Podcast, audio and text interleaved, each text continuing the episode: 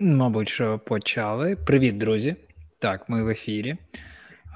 Вітаю. У нас сьогодні в ефірі 5-й випуск з серії, присвяченій публічним інтерв'ю. І сьогодні співбесіду для позиції Junior Manual QA інженер проводить Наталя Попилішко. Вона вже була у нас в ефірі, ми знайомі. Наталя – Senior.NET Test Automation інженер. І в ролі кандидата Руслан Гавриленко. Він трейні в IT-компанії з кінця лютого. Досвіду в Руслана трошки більше 1 місяця. Тому у нас, бачите, прям чистий формат співбесіди для трейні. Руслан, тобі дякую за те, що ти доєднався, тому що у нас поки що в ефірі часто бувають кандидати, які в пошуку роботи, і тоді дуже зрозуміла їх мотивація, тому що це для них такий варіант показати свої знання. Ти роботу вже знайшов, і ми з тобою говорили окремо. Вибачаюсь, твоя мотивація була в тому, щоб просто показати колегам-початківцям, як воно може бути зсередини за лаштунками інтерв'ю. Це супербомба, дякую за це. І моє традиційне вступне слово про те, що наступна година плюс-мінус десь буде продовжуватися власне інтерв'ю, потім хвилин 10 займе зворотній зв'язок. Наталя дасть зворотній зв'язок Руслану. Якщо у Руслана буде вистачати оперативної уваги, помітити, як воно буде під час інтерв'ю, можливо, він дасть свій якийсь зворотній зв'язок про те, як воно відбувалося, як воно може відбуватися, можливо, якісь свої поради і коментарі. І запис цього ефіру залишиться в... Цей стрім залишиться в записі, до нього можна буде повернутися і передивитись. І пара важливих моментів.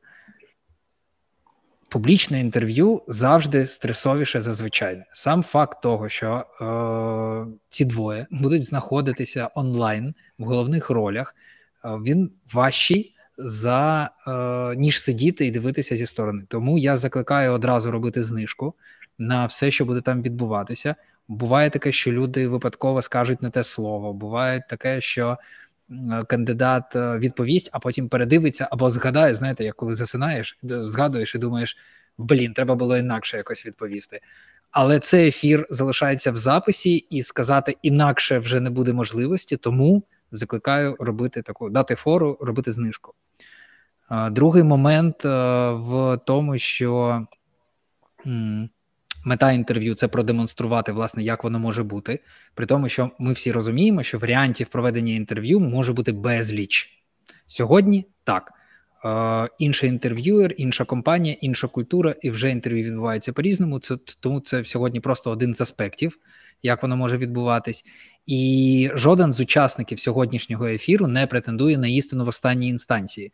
Якщо у вас є свої ідеї, коментарі, питання, ви можете їх задавати в коментарях, власне, і ми домовилися заздалегідь, що і ми іноді будемо робити паузу, я буду застрибувати, там кожні хвилин 15, ми будемо брати таку декількахвилинну паузу, і ми зможемо подивитися, що там в коментарях, можливо, Наталя прокоментує, можливо, Руслан прокоментує, таким чином будемо з вами взаємодіяти.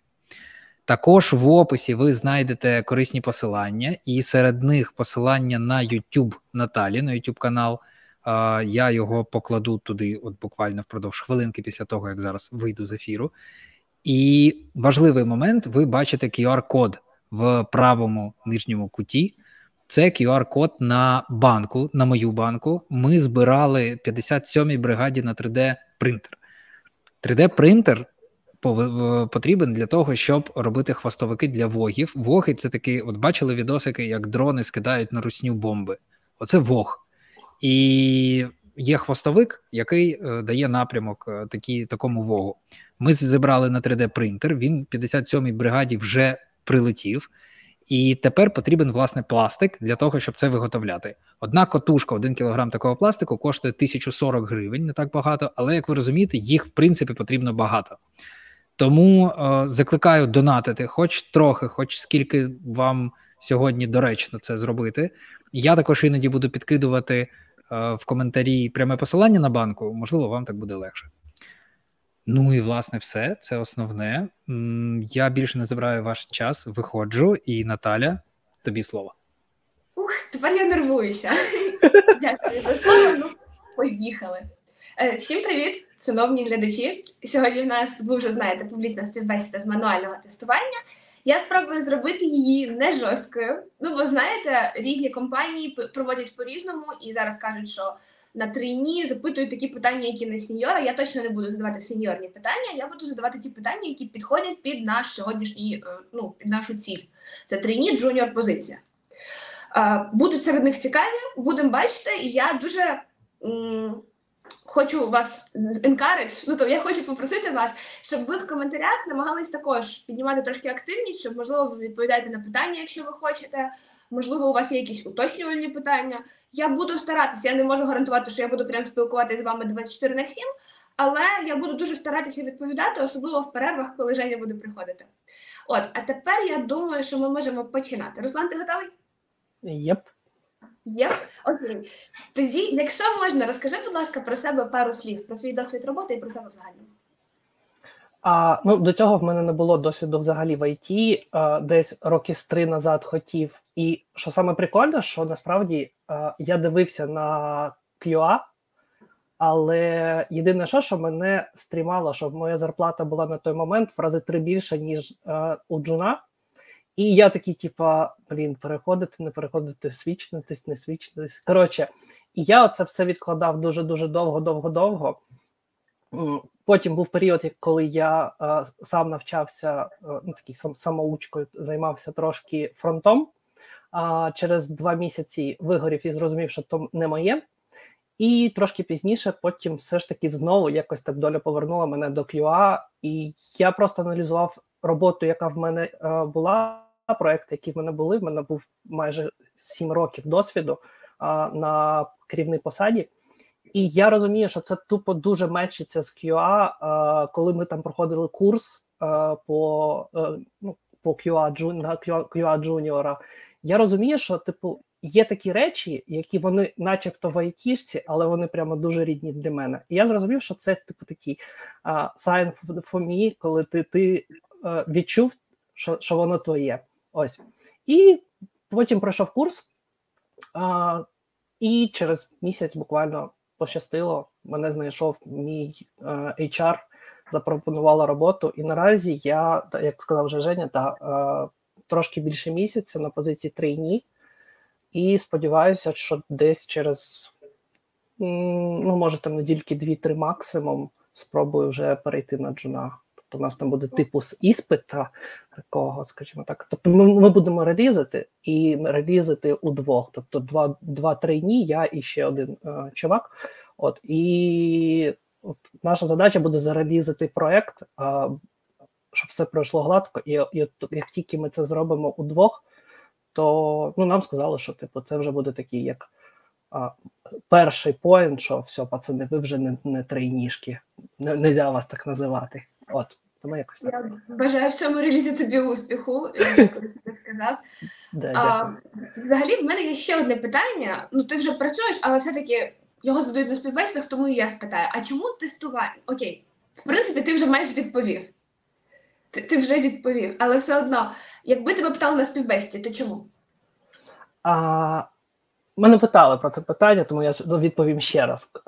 Коротше, для мене дуже важливо відчувати оцей, скажімо так, вайб, коли ти можеш поліпшувати щось. Тобто, коли ти розумієш, що від того, що ти робиш, ти поліпшуєш енний продукт, тобто завдяки твоїй якійсь віддачі і твоїй якійсь роботі, продукт стає кращим. І від цього прямо дуже тепло стає на душі. І ти розумієш, що ти можеш зробити щось ще краще, ніж воно було до того. І, в принципі, це один із таких прям ключових моментів, коли я зрозумів, що це треба робити от саме тут. Дякую тобі. Окей, поїхали по технічних.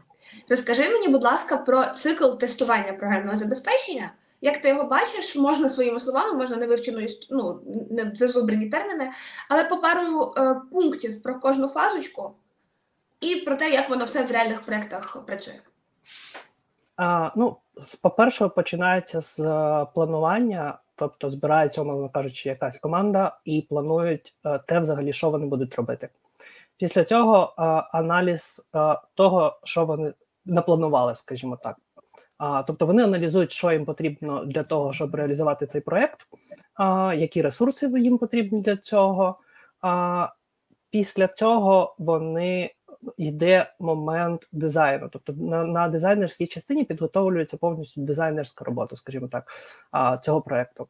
Після дизайну йде в нас девелоперська частина, тобто розробка коду і тому подібне, вся ця двіжуха. Після цього що? Я хотіла просто зауважити, що про software testing life cycle, тобто цикл тестування, а не цикл розробки. Блін, сорі. Я щось не почув. В принципі, поки що йшло більш-менш однаково. Окей, тоді девелоперську частину ми скіпаємо і дизайнерську частину ми скіпаємо. Тобто в нас є аналіз, в нас тестування. В нас є аналіз вимог. Тобто ми аналізуємо вимоги і розуміємо, що в нас там ок, що не ок. Після цього ми підготовлюємо аналіз вимог, та після цього планування, тобто те, що я сказав, тобто ми плануємо, що нам потрібно для тестування. Після цього в нас є етап розробки тестових артефактів, тобто ми підготовимо повністю всю тестову документацію для тестування. Потім підготовка тестового середовища, тобто ми підготовлюємо як девайси, так і просто підготовку до тестування робимо. Далі в нас йде сам процес тестування і після цього завершення тестувального циклу. Окей, а в мене тоді наступне питання. Підготовка тестових артефактів. Тобто давай поговоримо про тестову документацію, яку ми розробляємо. Чи вона готується в один раз, в один пункт, чи, можливо, протягом всього цього циклу? Скажімо так, є моменти, які можна підготувати на початку, але є моменти, наприклад, якщо брати баг-репорти, то ми ж не можемо їх підготувати на цьому циклі. Тобто ми їх розробляємо вже на етапі тестування. Тому, скажімо так, на певній ділянці цього циклу відбувається певна підготовка тестових артефактів, на певній ділянці певна, і там, воно все йде не за один момент. Не за один момент. Не. А як, якщо взяти баг-репорти, ми ж не можемо їх вже задовольнити. Це правильно, воно точно йде не за один момент, ти вірно відповів. Просто, коли ти говорив про сам цикл тестування, то воно звучало так, ніби в одну секунду ми починаємо робити всі бумажки з тестування, знаєш, і тест-плани, тест-кейси, і баг-репорт, і взагалі все. Тому я уточнила. Окей. Скажи мені ще, будь ласка, чи чув ти про таку штуку, як моніторинг? Моніторинг та контроль, може, ти в цьому контексті чув? А що ти саме маєш на увазі моніторинг та контроль? В циклі тестування ПЗ є такий заучений термін моніторинг та контроль. Це цикл ПЗ, це перед впровадженням, так? Цикл тестування ПЗ. Після планування. Моніторинг та контроль. Давай так, я не буду, заганятися, тому скажу краще ні. Окей, без питань. А про метрики ти колись чув? Що таке метрики? Метрики по таскам, умовно кажучи? Будь-які. В загальному?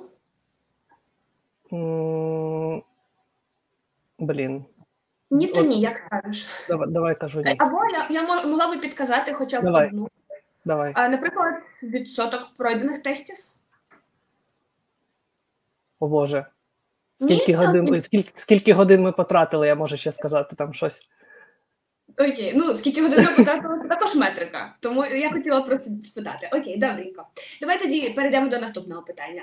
Чи розкажеш ти мені, що таке критерії входу в тестування і критерії виходу з тестування? Це відповідні умови, при яких ми розпочинаємо тестування і при яких ми можемо закінчити тестування, якщо так. Прекрасно. А що це може бути конкретно? Пару пунктів буквально. Якщо про ентрі, то, наприклад, ми можемо описати, що саме нам потрібно для тестування. Тобто, які нам потрібні, умовно кажучи, девайси, яка нам потрібна кількість людей, скільки нам... Хоча я хотів сказати, скільки часу, але В принципі, це і для виходу так само може бути, що в нас є дедлайн, за яким ми маємо вийти. Тому може і туди, і туди. А якщо для виходу, то це як час, як я вже сказав, так само в нас може бути проходження по тест-кейсам. Після цього, якщо ми знайшли там певні баги, то ми їх завели в баг-репорти, пофіксили і зробили ретести.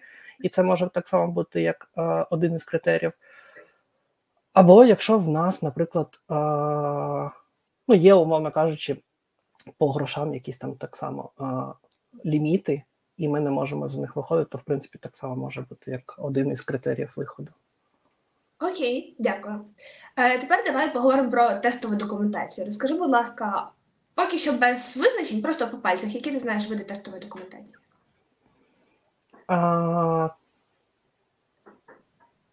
Тест.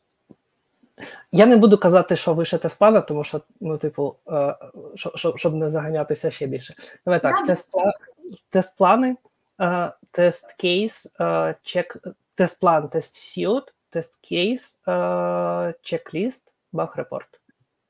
Добре. Достатньо, але от давай ще одну штучечку маленьку. Коли ми запускаємо тестування, ми вже маємо написані тест-кейси, ми їх, типу, проходимо, то тоді ми генеруємо ще одну, ну, не бумажечку, ще одну тестову документацієчку, яка не баг-репорт. Може, знаєш? От ми проходимо зараз тестування, і ми маємо якось бачити його результати.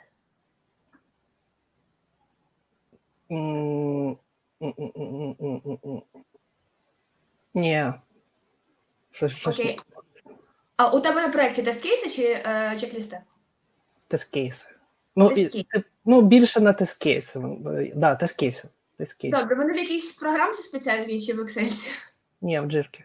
В джирки, добре. Коли ти їх запускаєш, то в якийсь момент ти їм змінюєш статуси. Що один прийшов, один впав, правильно? Угу. Ну от. І коли ти маєш перед собою картину тих тест-кейсів і їх статусів, то це також якось називається.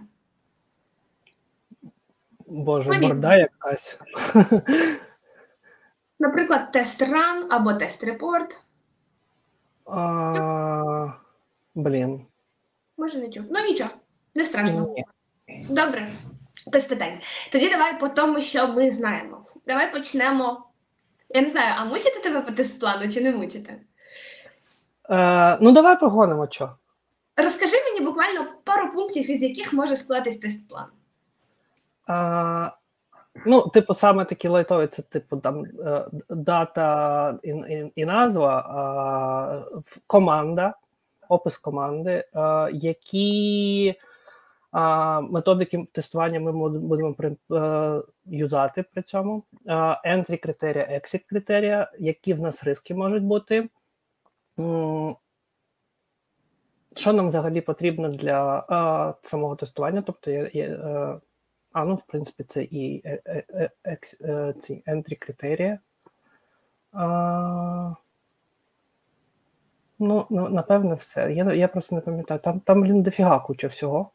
Там більше дофіга. І ти сказав, нормально сказав, кількість. На тебе ще тебе проканало. Давай тоді поговоримо про тест-кейс. З чого він складається? ID-шка, summary, із основного це степи, accepted result і цей priority. І можуть так само бути precondition, postcondition, в деяких моментах навіть можуть бути атачменти, типу якісь фоточки, щоб більш логічно було, що клацати. Ну, в принципі, все. Окей. А чи є в тест-кейсів статус і чи є в тест-кейсів актуальний результат? Актуального нема, є тільки очікуваний. А статус, що ти маєш на увазі статус? Pass, failed, in progress, blocked. Ні, я не бачив в цьому случаї. Не знаю, може у когось і є. Добре, чудово. А що має актуальний результат із тестової документації? Баг-репорти. А що ще він має? Severity. Окей, давай поговоримо про це. Прекрасно. Розкажи, будь ласка, що таке severity і що таке пріоритет одразу?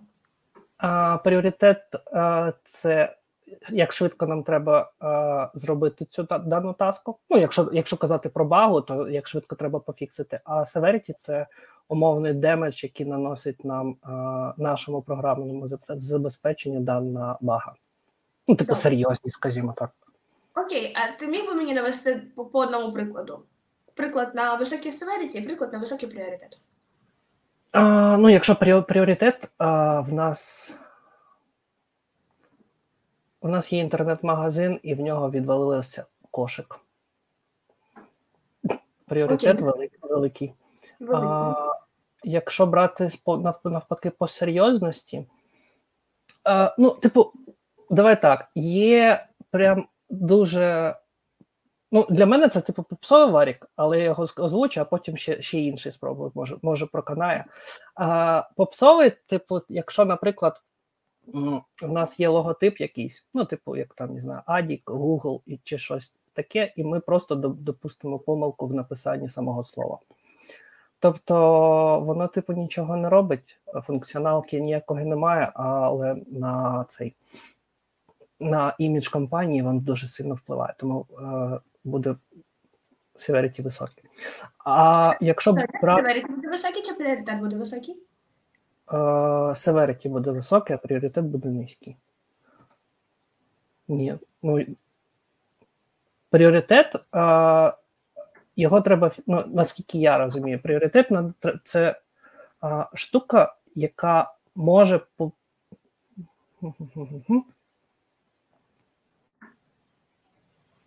Ну, типа, я би ставив пріоритет високий, якщо це прямо дуже, як це сказати, якщо воно заважає самому функціоналу, тобто, якщо воно крашить нам якось функціонал, то, в принципі, пріоритет пофіксити – це прям маст, він дуже високий. А давай поговоримо від зворотнього. От severity. І ти сказав, що severity з твоїх слів, наскільки баг задамажив аплікуху, правильно? Угу. А ти маєш на увазі фізичний демедж, чи ти маєш на увазі, ну, типу, репутацію, репутаційний демедж, демедж по грошам і так далі? Якщо severity, то... Блін, ну воно насправді і то, і то. Бо, ну, я би ставив і туди, і туди. Тому що якщо взяти, типу, баг фізичний, то, в принципі, це так само, як і баг не фізичний. Тобто ми і там будемо втрачати бабки. Ну, якщо вже брати з точки зору бізнесу. І тому можна зробити просто розголудження таке, що severity – це фігово, якщо воно дамажить саме фізичну програму, тобто якщо воно робить якісь блокери нам. А так само можна, якщо от на іміджову частину впливає. Але я не знаю, ну, типу, тут вже таке... Ну, давай я в одному слові буквально скажу severity. Він ступінь поламаності, тобто мав би перекладатися як ступінь зламаності. Тобто, що наскільки воно ламає програму, відповідно, це саме фізичний демедж. А пріоритет він більше про такий репутаційний, коштовий демедж, ну і, відповідно, треба швидко пофіксити. І той кейс з Google або з чим ти щось другим казав, то більше по пріоритету. А кейс з відвалилася корзина, то більше по severity, але в тому випадку і пріоритет, звісно, є високий, тому що, ну, відвалилася корзина. Це і репутація, і фізичний дамаг, і взагалі все. Але окей, а в мене дуже трікі питання. Можеш мені, будь ласка, навести приклад багу з високим severity, але низьким пріоритетом?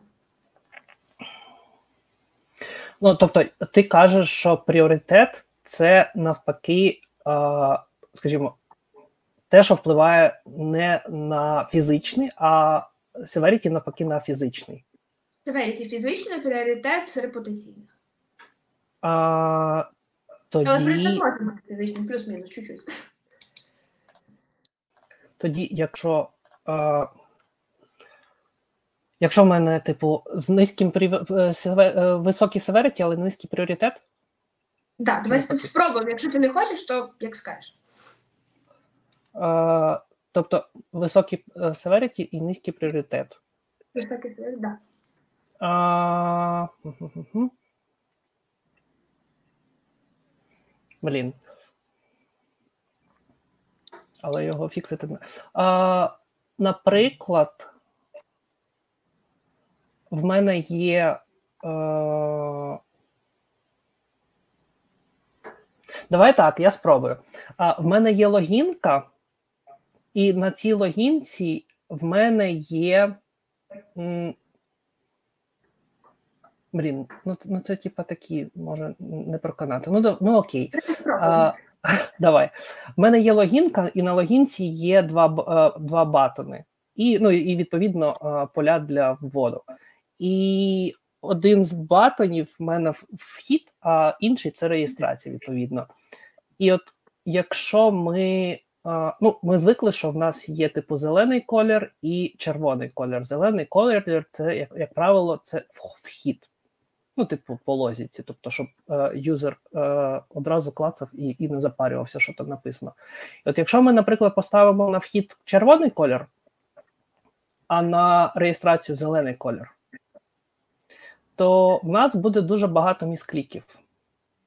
І, в принципі, пріоритет, щоб змінити, він може бути не супервисоким, але серйозність, вона може бути висока. Окей, дякую за твою відповідь. Я не буду говорити, що це хороша чи це погана відповідь, що ми поговоримо. Окей. Але дякую за вас. О, Жека, привіт. Привіт, друзі. Тут несеться в коментарях, знаєте, я трохи виписую якісь питання, такі, що мені здається, на які можна щось відповісти. Я подумав, що саме час зайти, поки їх не надто багато, всього там 3 штучки, дати вам перепочити і... Ладно, Руслану дати перепочити, а тобі ці питання, власне, озвучити. По-перше, ось тобі, Руслан, написали, чувак написав, що колись давно в нього було інтерв'ю, на якому в нього взагалі був ступор, а ти ще складаєш слова в речення. Я думаю, що це комплімент. І це правда, об'єктивно. І питання. Привіт, я вчусь на full stack, скажи, будь ласка, що я маю знати по QA? Я думаю, що це велике питання. Але можеш, знаєш, типу, як порекомендувати щось коротко відповісти? Чи ні? Чи йому треба звернутися до фулстека?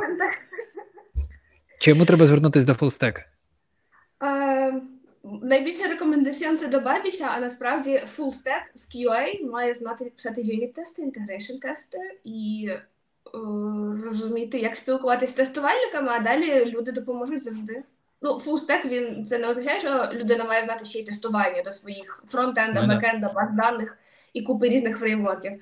Але писати юніт-тести, інтегрейшн-тести – це must. Це найбільше, що людина має вміти знати. Клас. Відпасувала Наталя Бабічу. Бабіч приймає естафету. Теж таке питання дуже абстрактне, а що на QA потрібно знати та юзати? Тут нема сенсу зараз перелічувати, це абсолютно інша тематика, да? В плані довга відповідь, я думаю, що на це можеш направити, де, типу, що, загуглити? Або можеш конкретну рекомендацію дати? Я б сказала назви теорії, пункти теорії, яку треба знати, ніж на яких сайтах їх дивитися. Крім тестової документації, того всього, що, по-перше, ми зараз питаємо, по-друге, крім того всього, що зазвичай питають, треба обов'язково знати, вміти користуватись базами даних, API і, відповідно від API, знати мережі. Я, наприклад, мережі знаю погано, API знаю краще, але, знати необхідно. А далі вже, з плином часу, з ростом по професії треба буде більше. Клас. Це я зараз Ніджина сказала. Клас, дякую. Там вже Бабіча кличуть, як Снігурочку в коментарях. І останнє питання. Як довго може тривати сам процес тестування? Є якісь часові ліміти? Тут прекрасна відповідь прекрасного Олександра Мащиця. Мащиця, я дуже погано формулюю цей говорю. В мене теж це у нас у всіх так, да. Тривалість тестування як любов, якість вирішує, хоча інколи і час. Насправді тестують стільки, скільки нам скажуть тестувати. Клас, прекрасно, друзі, я пішов до скорих зустрічей. Да, ми трошки, а що зробити? рекламувати QR-кодик, який знаходиться у тут.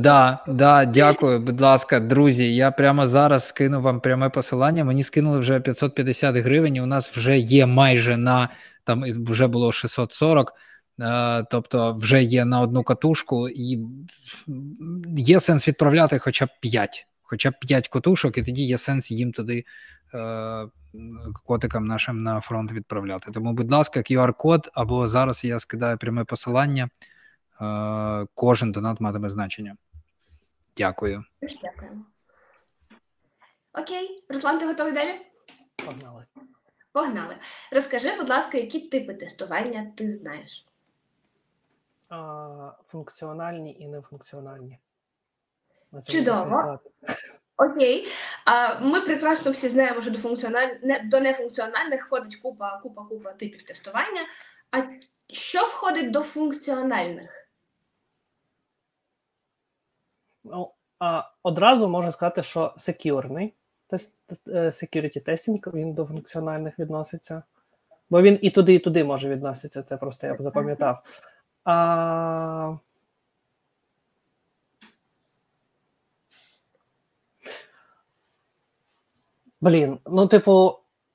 Залежачи від самого продукту. Ну, окей, я взагалі подумала, що я, може, поставила некоректне питання. Але давай так, розкажи мені просто, що таке функціональне тестування?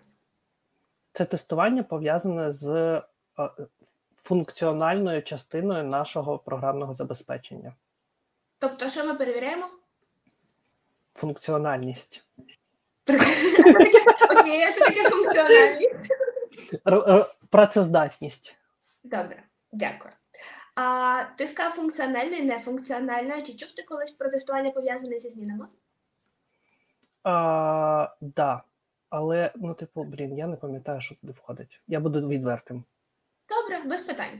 Тоді поговоримо про твою роботу на проєкті. Ти сказав, що ви готуєтеся ще 1-3 дні до релізу. Ага. Як називаєте те тестування, яке ви проводите прямо зараз? І, в принципі, може, ви не один тип тестування використовуєте зараз? Якщо тоді зі змінами, я не знаю, тоді давай так, регресія буде входити до змін? Абсолютно. Smoke? Абсолютно. Sanity? Да. Performance? Ні, це до нефункціонального. Good. Я можу пройти, що не вчити, але є ще один типчик. Да, зараз. Давай скіпати. Окей, скіпаємо. Ти сказав про трікі питання про саніті. Скажи мені, а як перекладається саніті? Я не знаю, як перекладається. Може, глибокий, напевно, якийсь. Поглиблений, заглиблений, горизонт, вертикальний, діплі. Все краще, ніж санітарний, так що дякую за це. Просто я відштовхуюся від того, що, що ми робимо, і, воно ж як провалюємося, скажімо так. Окей. Воно насправді перекладається, якщо щось пов'язане з здравим смислом, просвітлення, щось таке. Да, але головне, що буде санітарний. Розкажи мені, будь ласка, буквально по одному реченню про смок і про регрешн. Що це таке? Регресія – це тестування, коли, умовно кажучи, ми пофіксили баг, або в нас є реліз, і наше завдання, реліз, давай про баг скажу краще, щоб там не вганяти. Якщо в нас є пофікшений баг, ми розуміємо, нам треба провести тестування самого цієї функціоналки, де ми знайшли баг, і все, що він міг зачепити із собою. Тобто тотожні якісь моменти. А смок – це просто поверхневе тестування, пройтись по всій функціоналці і зрозуміти просто, що воно працює. Тобто без поглиблень, без нічого. Окей, гуд. Ти забрав у мене відповідь на наступне запитання, тому я не буду його запитувати. Розкажи, будь ласка, різницю між Ні, давай не так. Про нефункціональні ми ще не поговорили, буквально пару слів. Скажи, які ти вже застосовував на практиці? Я розумію, що ти працював не дуже довго, але, можливо, якісь нефункціональні ти вже робив. Ну, із таких самих простих UI, UX, перформанс. Ну, перформанс не простий, але... Ти робив перформанс? Ага, трошки. Прикольно, а як? Ну, ми знімали метрики з переходу з однієї сторінки на іншу сторінку по загрузці. Типу, скільки часу вона займає, типу, загрузка з даної сторінки. І робили метрики, типу, знімали, порівнювали її до релізу і під час викоту релізу вже на припроді. Окей, ти знаєш такі метрики, клас. А ви використовували якусь програму, чи якийсь додаток, чи як це робили? Ну, одні із в Dev tools дивилися, типу, наскільки швидко провантажиться сторінка. І є, я просто не пам'ятаю, є типу, браузерна штука, де ти підкидаєш лінку, і вона тобі показує просто завантаження на десктоп, скільки секунд йде і на мобільці, і плюс там типу, є деякі типу, поля, воно просто показує завантаження, потім навантаження і купу різних типу, ще додаткових фіч, які є під час типу, прогрузки цієї сторінки. Good. Може, ще якісь нефункціональні типи використовував, крім UX і перформанс? Локалізація. О, окей, круто.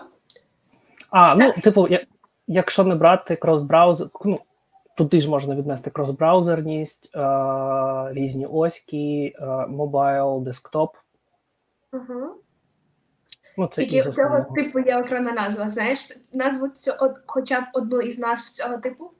Коли кросбраузер зі стріляє. Там щось сабіліті. Пор чогось сабіліті. Ні, якось, блін. Портабіліті. Є, да. Окей, хай буде і портабіліті. Добренько. Розкажи мені, будь ласка, чи знаєш ти різницю між статичним тестуванням та динамічним? Статичне тестування... давай так. Статичне тестування – це тестування більше по документації, і без втручання, скажімо, в код.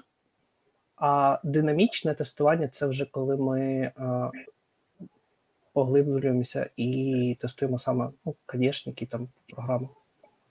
Окей, добренько. Давай поговоримо з тобою про пару слів про техніки тест-дизайну. Наведу самий банальний приклад – реєстрація можлива з 18 до 99 років. Давай спочатку спробуємо використати тільки еквівалентне розділення. Які би ти тести зробив в цьому випадку? Від 18 до 99. Якщо ми еквівалент беремо? Так, еквівалентне розділення. 18 і скільки, скажи, будь ласка? 99. 18, 99, 17... Давай так, 18, 99, 17, 19, 98, 100. Ого, окей. А яка це техніка? А ти сказала еквівалентний поділ. А це граничне значення. Добре, окей. Якщо еквівалентний поділ, то в нас буде 18... так, тепер треба подумати. 18, 99,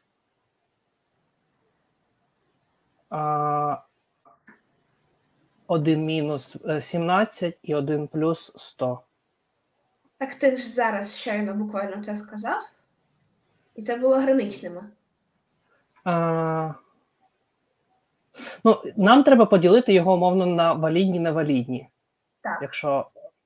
І щоб перевірити валідні, невалідні, мені треба, умовно, валідні 18,99 якось дізнати, що із нього валідним. Все, що між 18 і 99, це валідне.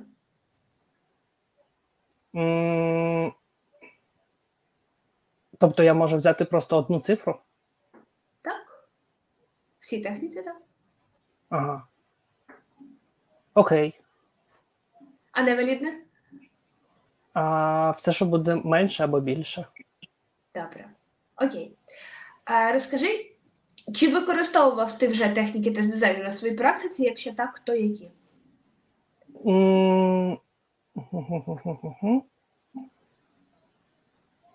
Ну, якщо взяти це, ну, еквівалентний розподіл, в принципі, тому що на полях логінки, якщо в нас, наприклад, не допускалися певні символи, тобто, якщо ти вводиш, тобто в тебе є або тільки літери, і тобі не можна вводити цифри і символи.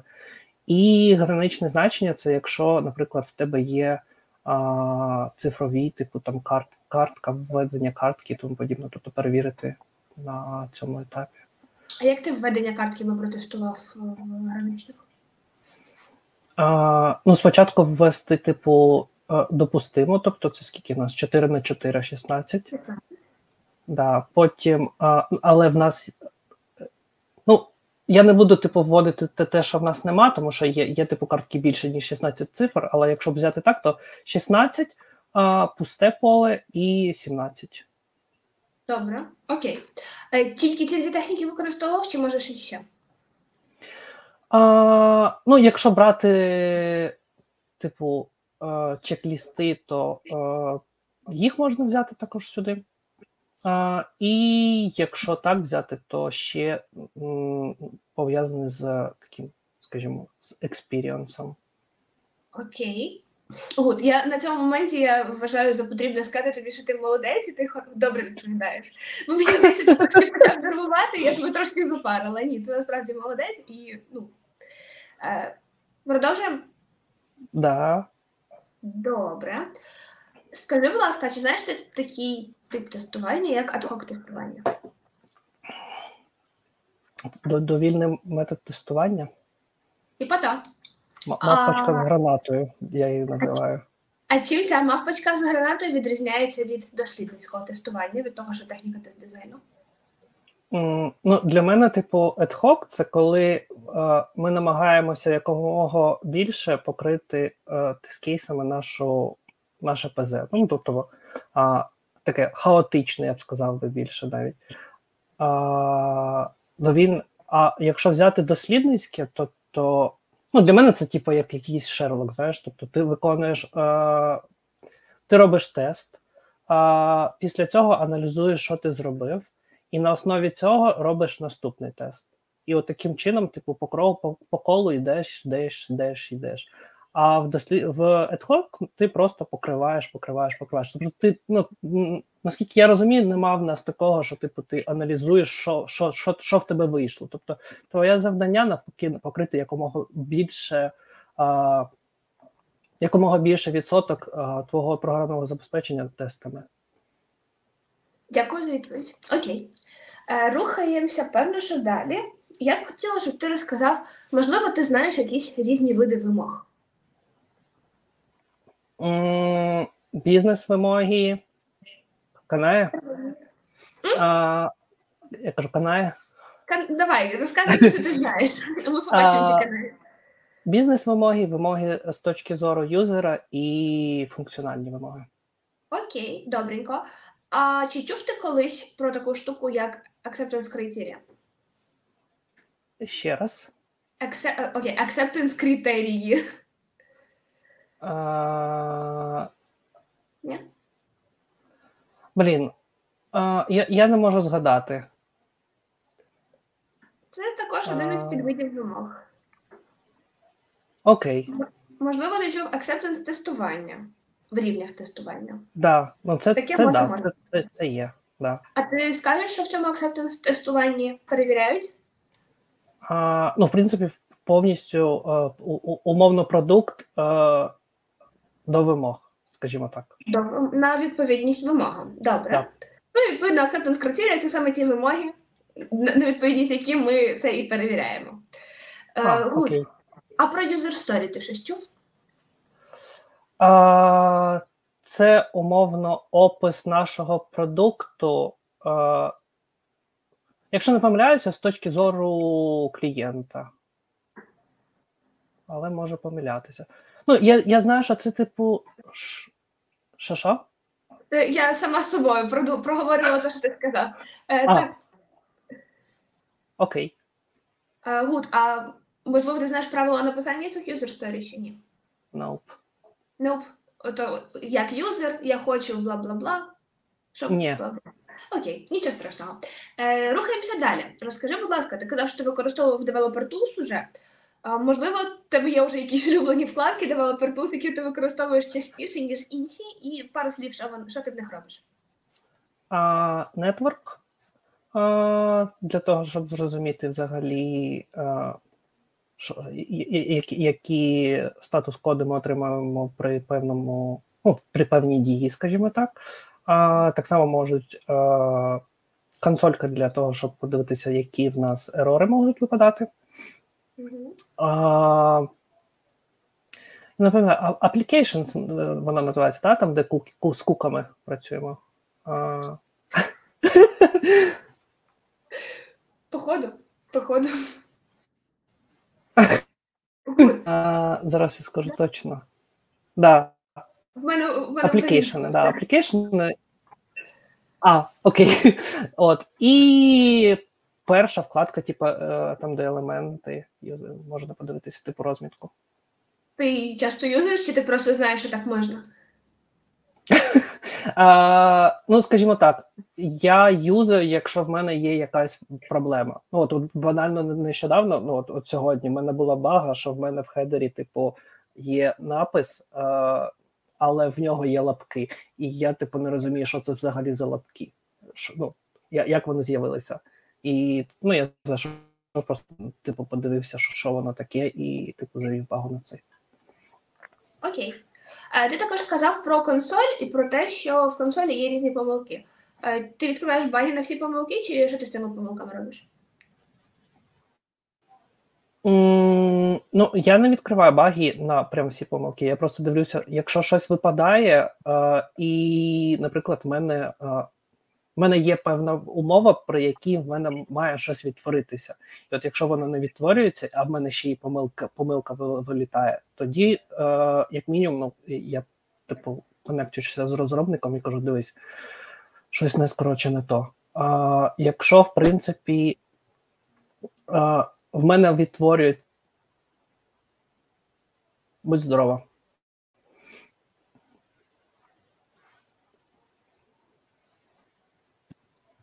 Дякую. І перепрошую. 30 секунд. Ні, продовжуйте. В таких випадках все нормально, всі все чують, насправді. Ага. Тому це окей. От, продовжувати. Просто коли камеру виключаєш, але все одно чуєш все, що ти говориш. Я дуже перепрошую. Ні, на тебе чути. Я кажу, що ти все чуєш, і да, Руслан може продовжувати просто. Я так розчулась від прекрасних відповідей, що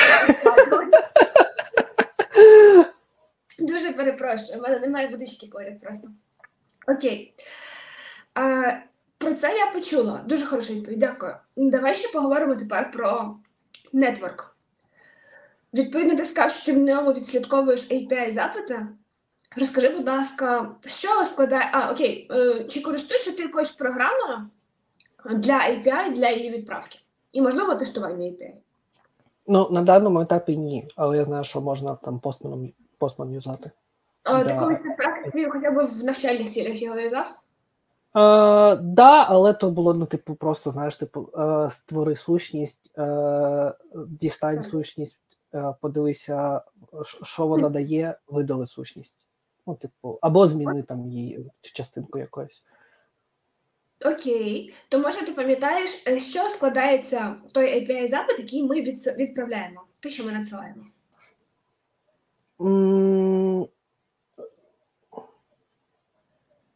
В нас є статус-код і в нас є message body, скільки я пам'ятаю. Коли ми відправляємо API-запит, у нас вже є статус-код? Ні, коли відправляємо, немає. В нас є тільки message body. Тільки message body, то ти думаєш, що ти відправляєш message body, і API-шка знає, куди йти, що робити? Я можу підказувати. Давай. По-перше, куди наша API-шка має відправитися? На сервер. Як вона знає, на котрий саме сервер вона відправляється? Ми даємо лінкуй. Так, це URL. Окей, це один із цих пунктів, які ми обов'язково маємо заповнити. А далі, як наша API-шка, ми вже дали їй лінку, дали їй message body, ну, просто тіло. Як вона знає, що вона саме має робити? Чи вона має щось створити, чи вона має щось дістати? У нас є відповідний метод. Окей, тобто ми ще вказуємо метод. Так. Добре. А якщо мій запит може не містити меседж баді? Є ще дві ситуації, що воно може містити замість баді.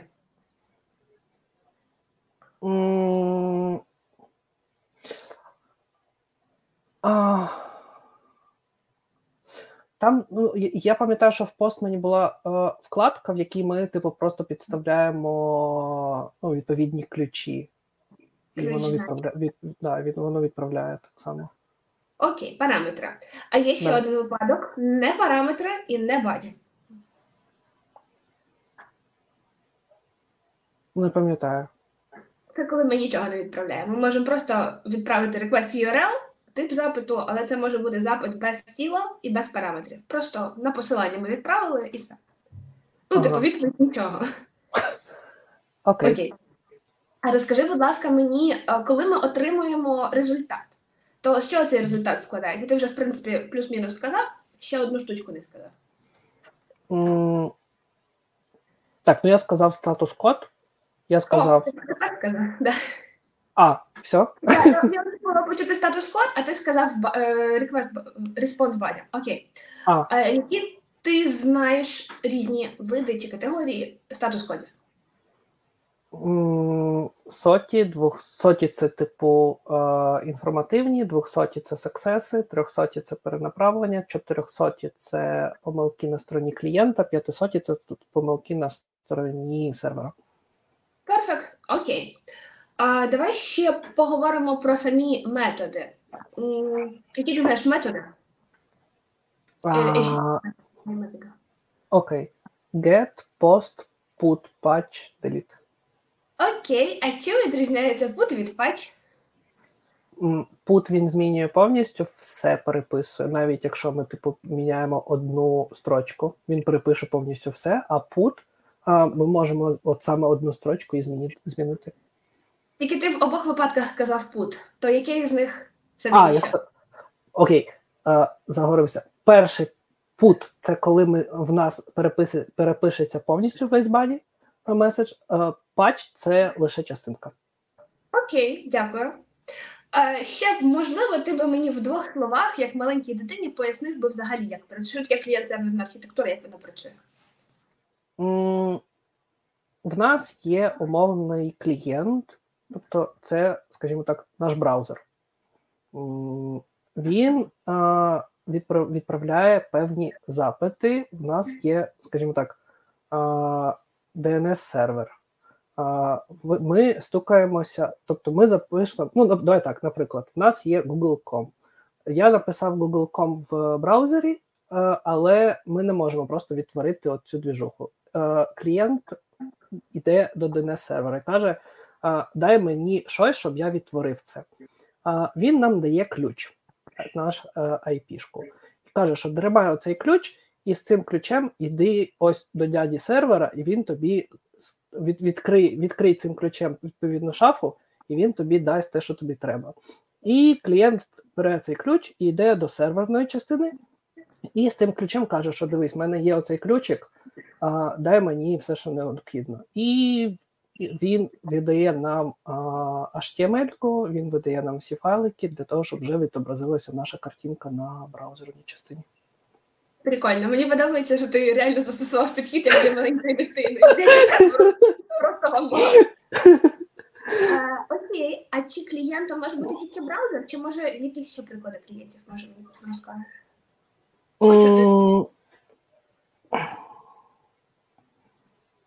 Ну, наприклад, не браузер, а просто додаток якийсь, який так само може комунікувати.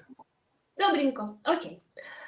Останнє питання з цієї серії. От ми говорили з тобою про API-запити, про те, що ми надсилаємо баді, отримуємо баді. Скажи, будь ласка, в яких форматах може бути оце тіло, з яким ми працюємо? JSON? Може бути JSON.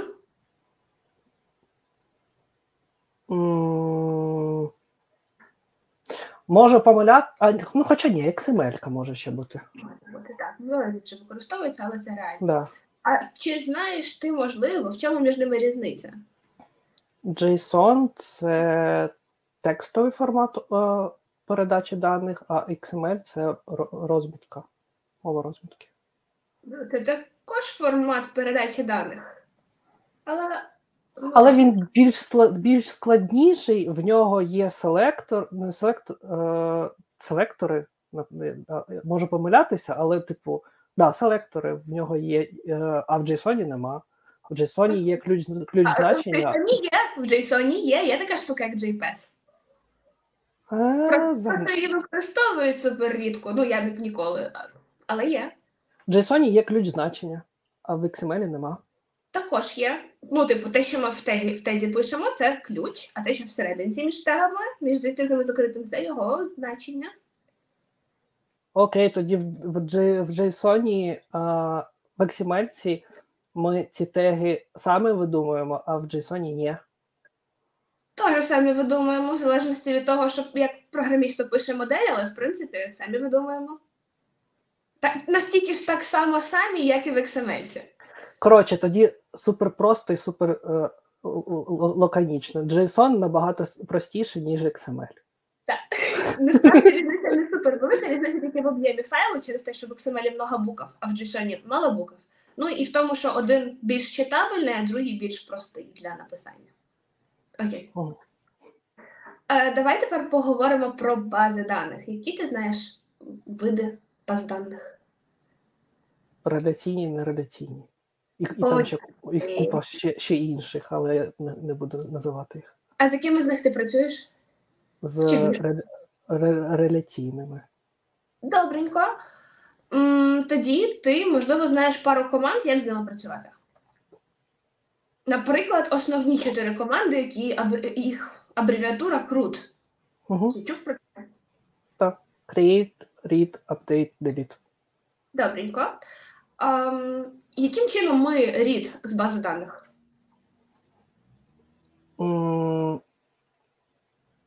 Що ти маєш на увазі? Ну от create, read, update, delete. Read. Я хочу дізнатися, яким чином я би могла читати дані з бази даних. Через select? Так, правильно. Добре. Чи не хотів би ти зіграти в челендж? Я тобі дам пару питань по селектах, а ти на них відповіш. Давай спробуємо. Від самого простого до самого складного, окей? Значить, ми будемо працювати з тобою з таблицею працівники. І в цій таблиці працівників в нас є ім'я, фамілія, позиція, типу тестувальник, програміст, дата найму. Почнемо з простого. Я хочу дізнатися всю інформацію про всіх людей. Select, зірочка, from, назва таблиці. Добре. А тепер я хочу дізнатися тільки імена і фамілії з цієї таблиці. Select, name, зап'ята, потім прізвище, from, назва таблички. Добренько. А якби я хотіла всіх, у кого ім'я Руслан? Select, name, from, назва таблички, where name, like, кавички, Руслан. Like, кавички, може спрацювати, але я хочу прям максимально, щоб було таке саме. Дорівнює Руслан. Добренько. А тепер про лайк. Якщо б я хотіла імена всіх людей, які містять букву А.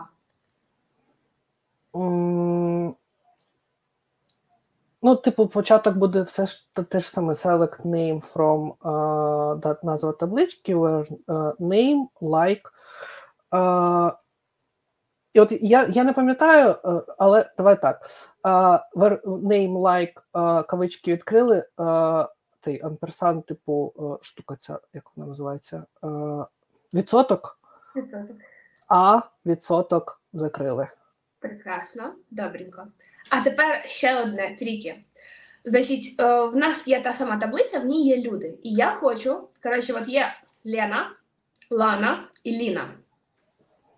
І я, в общем, хочу всі імена, яких є буква Л, потім казна що, але в один символ, а потім на.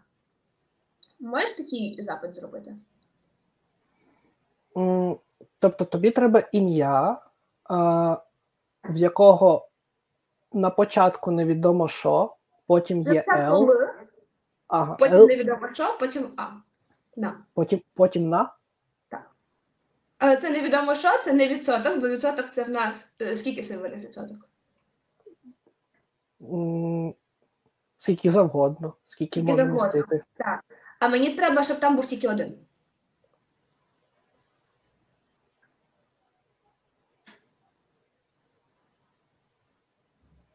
Давай так, це я просто спитаю, це через лер робиться? Так само, абсолютно так само. Просто символик у нас не відсоток, а щось друге. Пам'ятаєш таке? Можливо, ні. Окей, це знак питання. Знак питання? Ага, окей. Я б на тривиску пішов. Що? А, так. Да. Абсолютно. Це, до речі, це класна відповідь, тому що якщо ти чогось не знаєш на співбесіді, але ти кажеш, я знаю, куди піти і де подивитися, то, ну, якщо ти вмієш це подивитися, значить ти вмієш це зробити, виходить. Тому дуже класно. Добре, я хотіла би, щоб тепер та сама таблиця, щоб ми вибрали звідти всіх тестувальників. Всю інфу тільки про тестувальників. А в мене там є ім'я, прізвище, тестувальники і дата найму? Так. Не тестувальники, а позиція. Позиція? Ну, тоді, типу, select зірочка from назва таблиці, where position дорівнює тестувальник. І останнє. А тепер я хотіла би, щоб ти мені обрав 5 останніх найнятих тестувальників. А тепер давай так.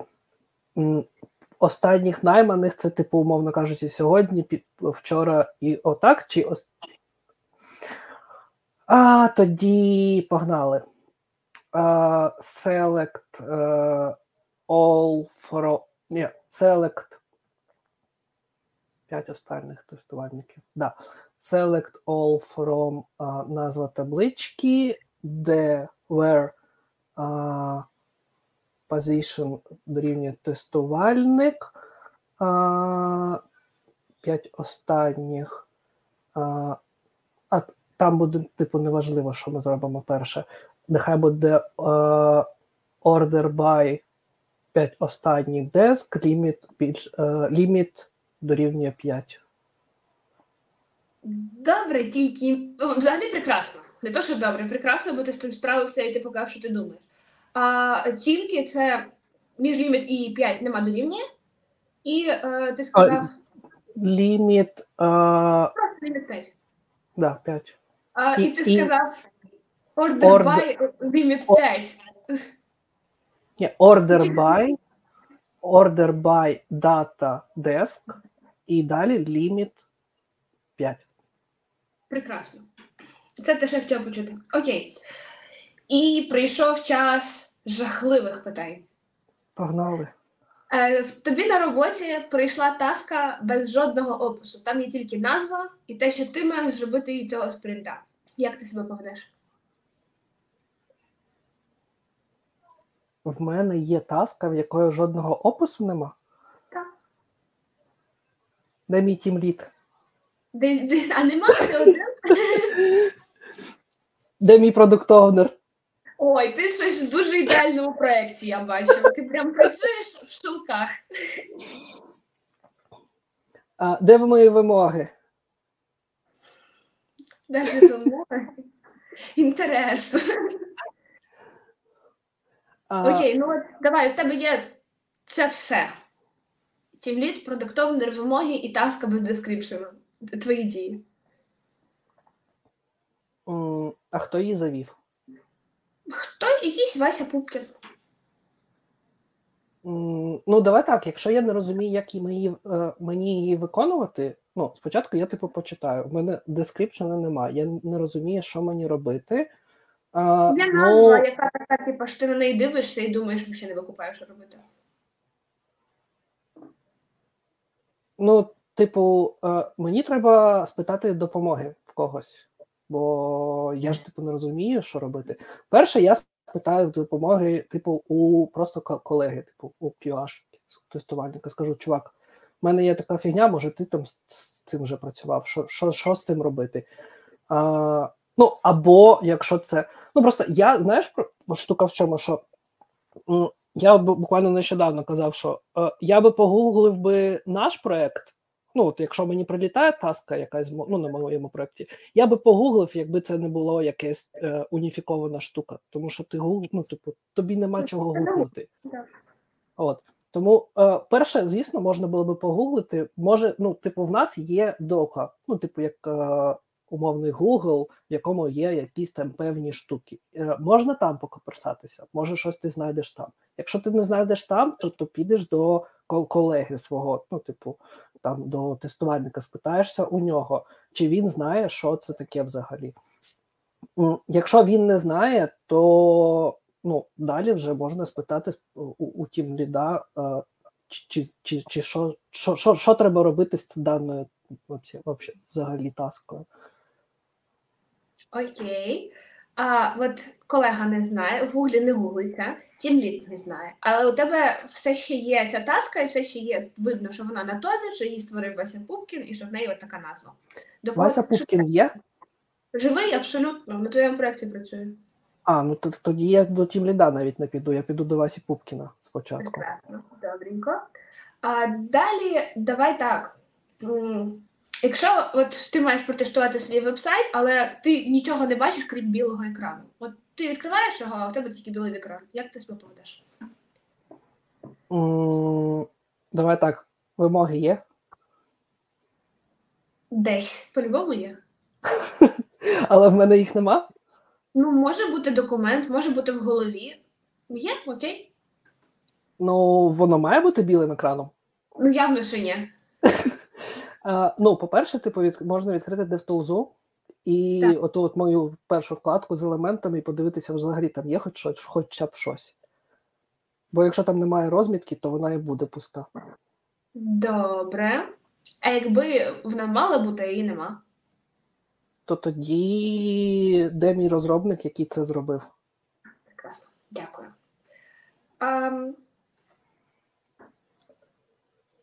Окей, а якщо в тебе є вимоги, в тебе є таска, ти маєш її робити, і в тебе є вимоги, ну знаєш, як це звичайно, в тасці є декілька посилань на декілька різних сторінок на конференції. Там одна сторінка, друга, третя.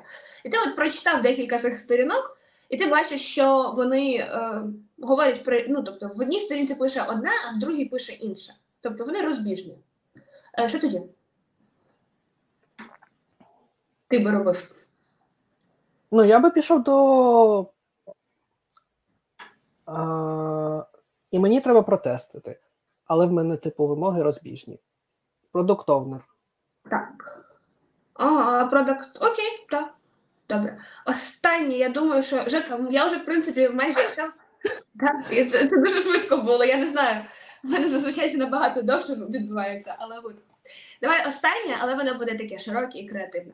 Давай. Тобі треба протестувати платіжну систему. Оце оцю формочку, в якій треба ввести там або карточку, CVV-шку і циферки, або, можливо, обрати собі якийсь PayPal-чик, Payoneer-чик. Як, от, давай чек-ліст прямо з ходу, як би ти це плюс-мінус тестував? Ну, перше, перевірити, чи всі поля активні. Ну, давай так, якщо це в нас картка, тобто в нас є картка, в нас є ім'я, в нас є дати і в нас є CVV-шка. Тобто перший чек – перевірити, що всі поля приймають значення. Перевірити, що в картку, що після вводу значень в нас кнопки активні. Взагалі, вони приймають, типу, значення. Дивись, я працювати на все, не дивлячись на те, воно хороше чи погане, чи мені сподобалось, чи нейтрально. А ти продовжуй, окей? Тобто не Добре. Шукай сходи в очах. Окей. Перевірити клікабельність кнопок. Перевірити, що Ну, в принципі, по позитивним ми на цьому можемо і закрити. Погнали по негативним. Перевірити, що в картку, в CVV-шку і в expiration date ми можемо вводити лише цифри. Перевірити, що в ім'я ми не можемо вводити... Перевірити на пусті поля. Перевірити, що в ім'я ми не можемо вводити символи. Перевірити, що ім'я може складатися не менше, ніж з 2 літер. Перевірити на валідність картки, яка, ну, типу, буде там менше, ніж 16. Дата перевірити, що в нас приймає місяць. Блін, ну їх там так багато вже буде. Тобі ще накидувати? Перевірити дату. Перевірити. Окей. Перевірити, що приймачі з одною датою, без року. Бо ми можемо ж ввести просто дату, а рік не ввести. CVV-шку на граничні значення. Що ще ми можемо зробити? А які граничні мають бути? Типу кількість символів маєш на увазі? Угу. Ну, в нас же їх, ну, при класиці 3. Да, може бути 3, в Америці чи де там 4, але нехай буде 3. Що ще ми можемо зробити? Добренько, давай так, ще одне таке наводяще. Ти казав, що ти перевіриш, що в ці 3 поля можна вводити тільки цифри. Можна більш детально? Бо це ж не одна перевірка, що в 3 поля вводиш тільки цифри, правильно? Що ти плануєш вводити? І в якому порядку? Ну, в карту спочатку. А в інші?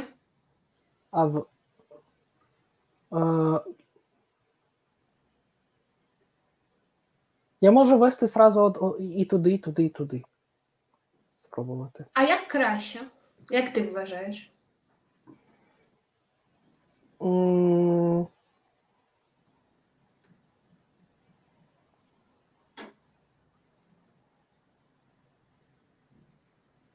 Блін, ну насправді, типу, якщо я введу лише в карточку, і воно прийме, то це вже все.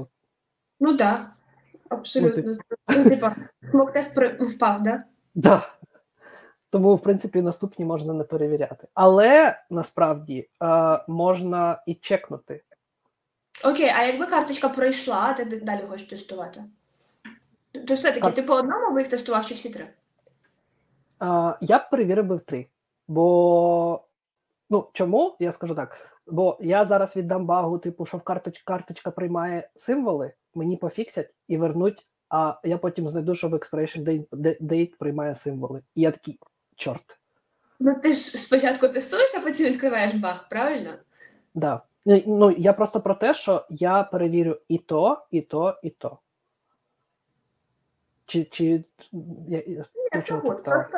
Є рекомендація перевіряти і то, і то, і то, але послідовно. Тобто по одній негативній перевірці на поле. Мається на увазі, тобі є 10 полів, ти 9 робиш валідними і одне невалідне.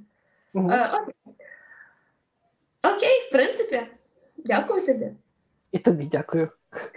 Як тобі? Як враження? Спочатку було трошки нервово, але потім більш питання були... Мені якось простіше стало.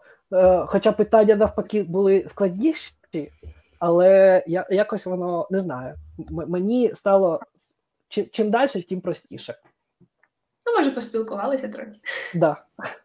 Так, мені здається, всі просто розслабились, це прям відчувалось офігезний ефір, друзі. Це було прям цікаво. Я ніхіра не розумію, але мені було дуже цікаво слухати. Я навіть в туалет не встав ні разочку, прям сидів і слухав. Мені написала навіть знайома з Польщі, яка колись, я ще не дочитав, не відкрив повідомлення, якесь відношення до інтернатури тестування мала і написала, що вона дивиться і каже, так, в принципі, слухаєш і прям з'являється наснага піти на тестувальника. Дуже круто. І ще в коментарях писали, активно підтримую тих, хто, дивлячись цей стрім, починає вірити в себе. Народ, я з вами.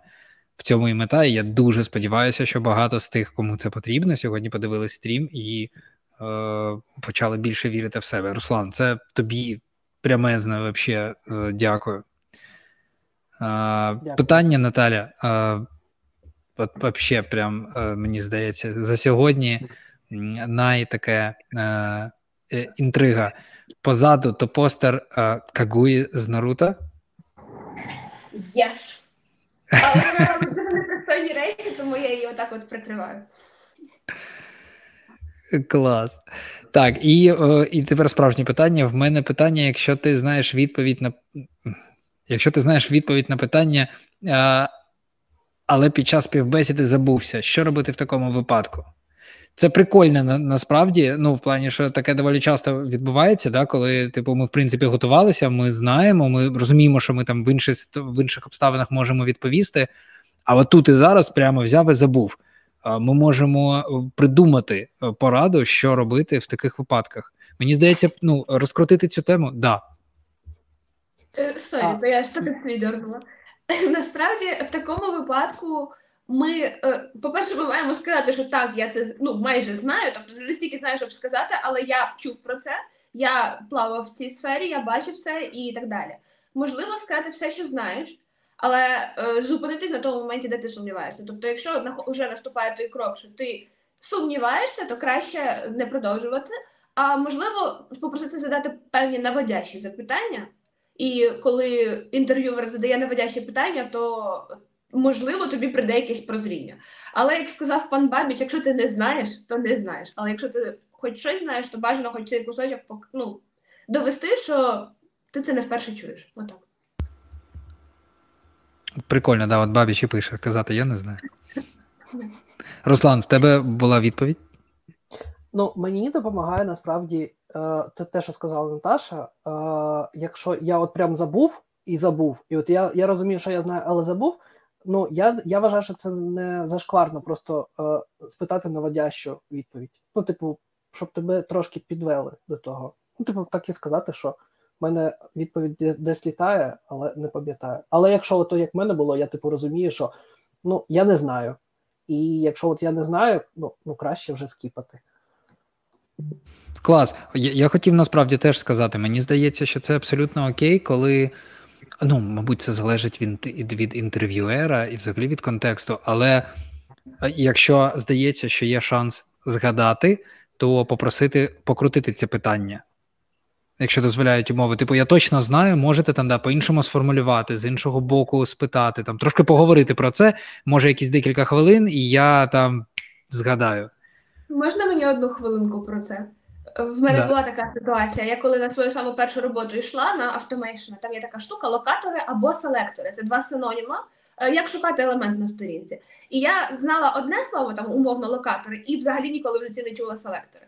І мене на співбесіді спитали, звичайно ж, які ти знаєш селектори. І я, ну, це саме елементарне питання на автомейшн, яке взагалі можна народити. І я не знала відповідь тупо, тому що я не знала цього слова, і відповідно виходить, що я тупа. Бо мені задали звичайне питання, я на нього не відповіла. То якби в той момент я сказала переформулюйте, і мені б сказали локатори, то це б зовсім в інше русло мене повело. Тому завжди, якщо ви щось не розумієте, наприклад, почули якесь невідоме слово, то можливо переформулювати, попросити, і це дуже допоможе.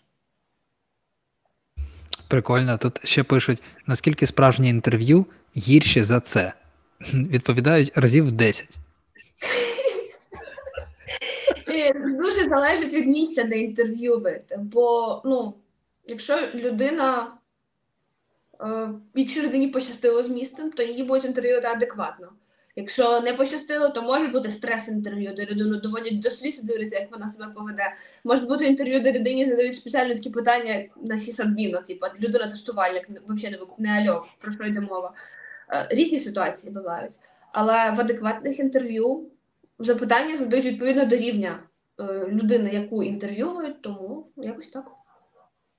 Я не намагалася робити це інтерв'ю, просто я навпаки задавала якісь такі питання. Ну, Руслан підтвердить. Я теж хочу сказати, що безумовно це залежить від людей. І це банально, і це на поверхні, але пам'ятайте про те, що ви теж співбесідуєте компанію. Понятно, що якщо ви довго шукали і вас нарешті позвали на співбесіду, і ви сидите, і навіть вам не подобається людина, яка якось не дуже класно проводить інтерв'ю, понятно, що ви не будете думати, не буду йти в цю компанію. Ну, тобто, ви не хочете втрачати цей шанс. Але все одно на це є сенс теж звертати увагу. От ще питають на практиці, чи той, хто приймає співбесіду, готовий до розмов? Можна шутити, говорити детально, задавати питання, підколювати там? Підколювати не можна. Вони частіше всього, ті, кого я зустрічала, це серйозні дядьки. З ними можна вести розмову, можливо, спробувати спитати, а як? Ну, типу, а як правильно? Я от бачила, що тиждень назад пан Бабіч не відповідав на це, але я знаю, що я запитувала, і були інтерв'ювери, які відповідали, як правильно. Вони відповідають, якщо в них є на це час, ну, бо це займає час пояснити якусь теорію. Але коли мені відповідали, це було просто найкраще інтерв'ю в моєму житті. Тому можна спитати, можна вести діалог.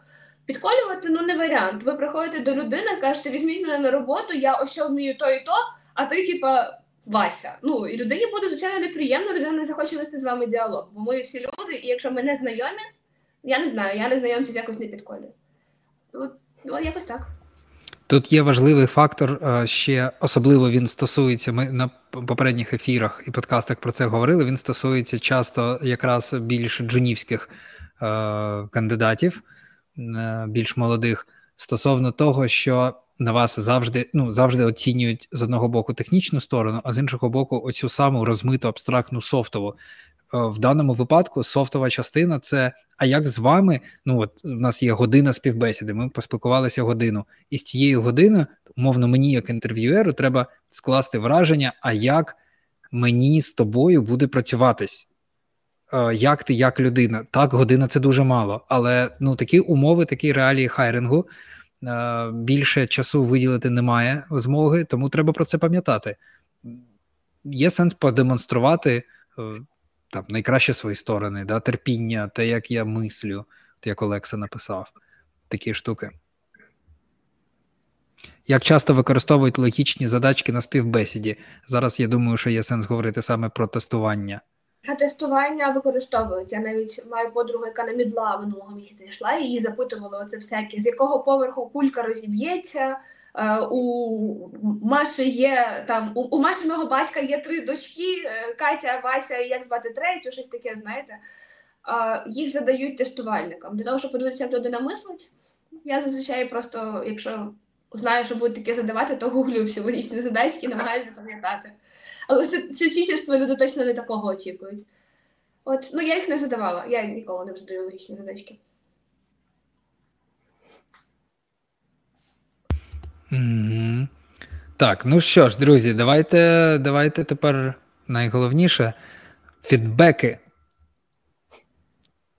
Наталь, дай фідбек Руслану, якби ти, це було реальне інтерв'ю і це був реальний кандидат, чи взяла б ти його на роботу. Тут я нагадую, що, звісно, у нас деякі абстрактні вимоги, тому що кожна конкретна позиція має конкретні ці вимоги і якісь рамки. Тут у нас їх немає, але все одно по твоїх враженнях. По-перше, мені було супер приємно спілкуватися з Русланом, було одразу видно, що у нього норм софт-скіли, що з ним працювати можна. Крім того, мені було класно слухати хід думок, особливо, коли були якісь практичні задачі, то він показував, як він думає, він говорив це вголос, і мені було прям теж дуже великий плюс. Я би рекомендувала теорію, типу, оце називається підзубрити. Знаєте, коли ми йдемо на співбесіду, то ми теорію маємо знати так, типу, питання, відповідь, Тому що, особливо трійні і джуни, їх ж оцінюють, в них немає попереднього досвіду роботи, то їх будуть оцінювати по теорії плюс по адекватності. Адекватність – це 200 із 100.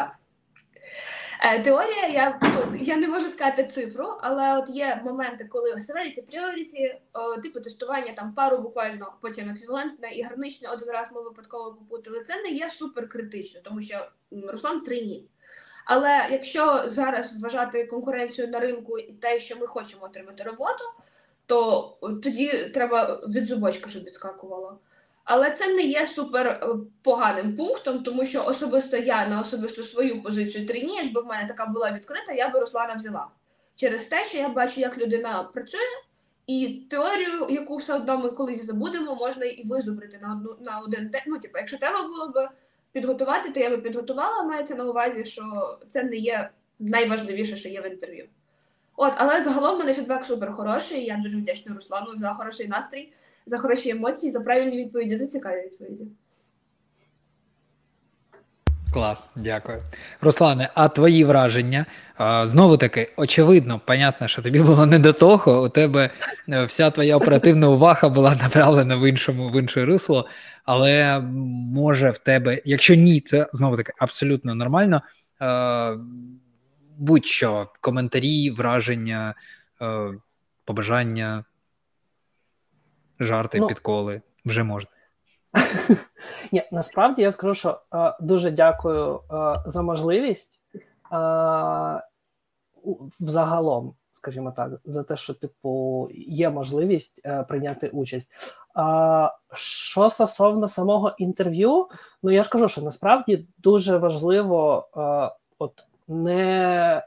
знайти в собі якийсь ресурс і не тірятися, тому що наприклад, от такі ж самі питання, да, ти там починаєш нервуватися, і в тебе там щось може попливсти. І це навіть не залежить від того, чи це онлайн і чи не онлайн.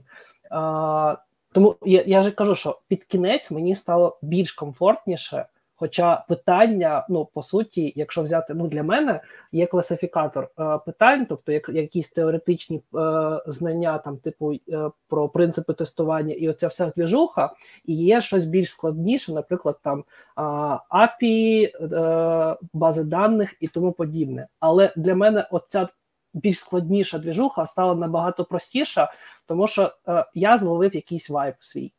І я зрозумів, що мені вже стало комфортніше, я можу вже щось там розслабитися, я можу вже якось направляти свій ход думок. Але з приводу того, що ти маєш знати теорію на зубок, це 100%. Я приймаю прямо на всі 100, тому що я розумію, що наразі конкуренція така, що коли в тебе на одне вакантне місце 500 людей, і ти, типу, не можеш нормально сказати, що ж таке severity, що таке priority, ти в цьому плаваєш, знайдеться людина, яка тебе в цьому переплюне, і там вже буде просто вибір не в твою користь. Тому тут, да, теорія 100% must have. І ще великий момент – це те, що до кожної співбесіди треба готуватися. Я намагався готуватися, I promise, чесно, але, просто з тим, що зараз відбувається в мене на роботі, трошки, якось, типу... Понятно, ти тільки влаштувався, тобі взагалі... У тебе все навпаки, ти влаштувався, а потім тобі готуватися до інтерв'ю, бардак якийсь. Так, тому, да, але я розумію, що якщо прям приділити час, і це треба робити 100%. Тобто не можна прийти отак, типа, як я колись там, я це знаю, погнали, я зараз вам розкажу. Я намагався готуватися, от прям намагався, тобто я там закінчую роботу не в 6 наразі, а там близько до 8, і я ще там по півгодинки щось намагався там почитати. Але все рівно я розумію, що треба більше часу приділяти, щоб бути, скажімо так, конкурентно спроможним, якщо в тебе немає роботи. Але взагалі, я прям кайфанув. Спочатку трошки нервово, але потім прям дуже круто, і тому велике дякую за цей вечір. Клас, дякую дуже. У мене з'явилось одне питання, таке, коротеньке. Його слід було задати на початку. А як ти...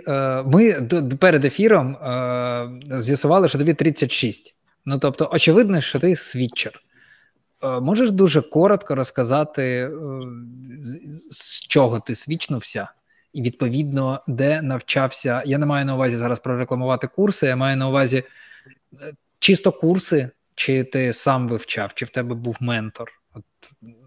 Щоб іншим було, да? Як вони роблять, щоб вони мали змогу порівняти, подивилися тебе, і от після чого, з чого в тебе такі знання, як от ти продемонстрував? Свічнувся, це я Наташі, напевно, казав, свічнувся з продуктової компанії, тобто в мене на менеджерській позиції, там 6 плюс років, пройшов лише курси. Курси, скажімо так, підготовчі, тобто за які я заплатив гроші, і паралельно овер дофіга відосиків.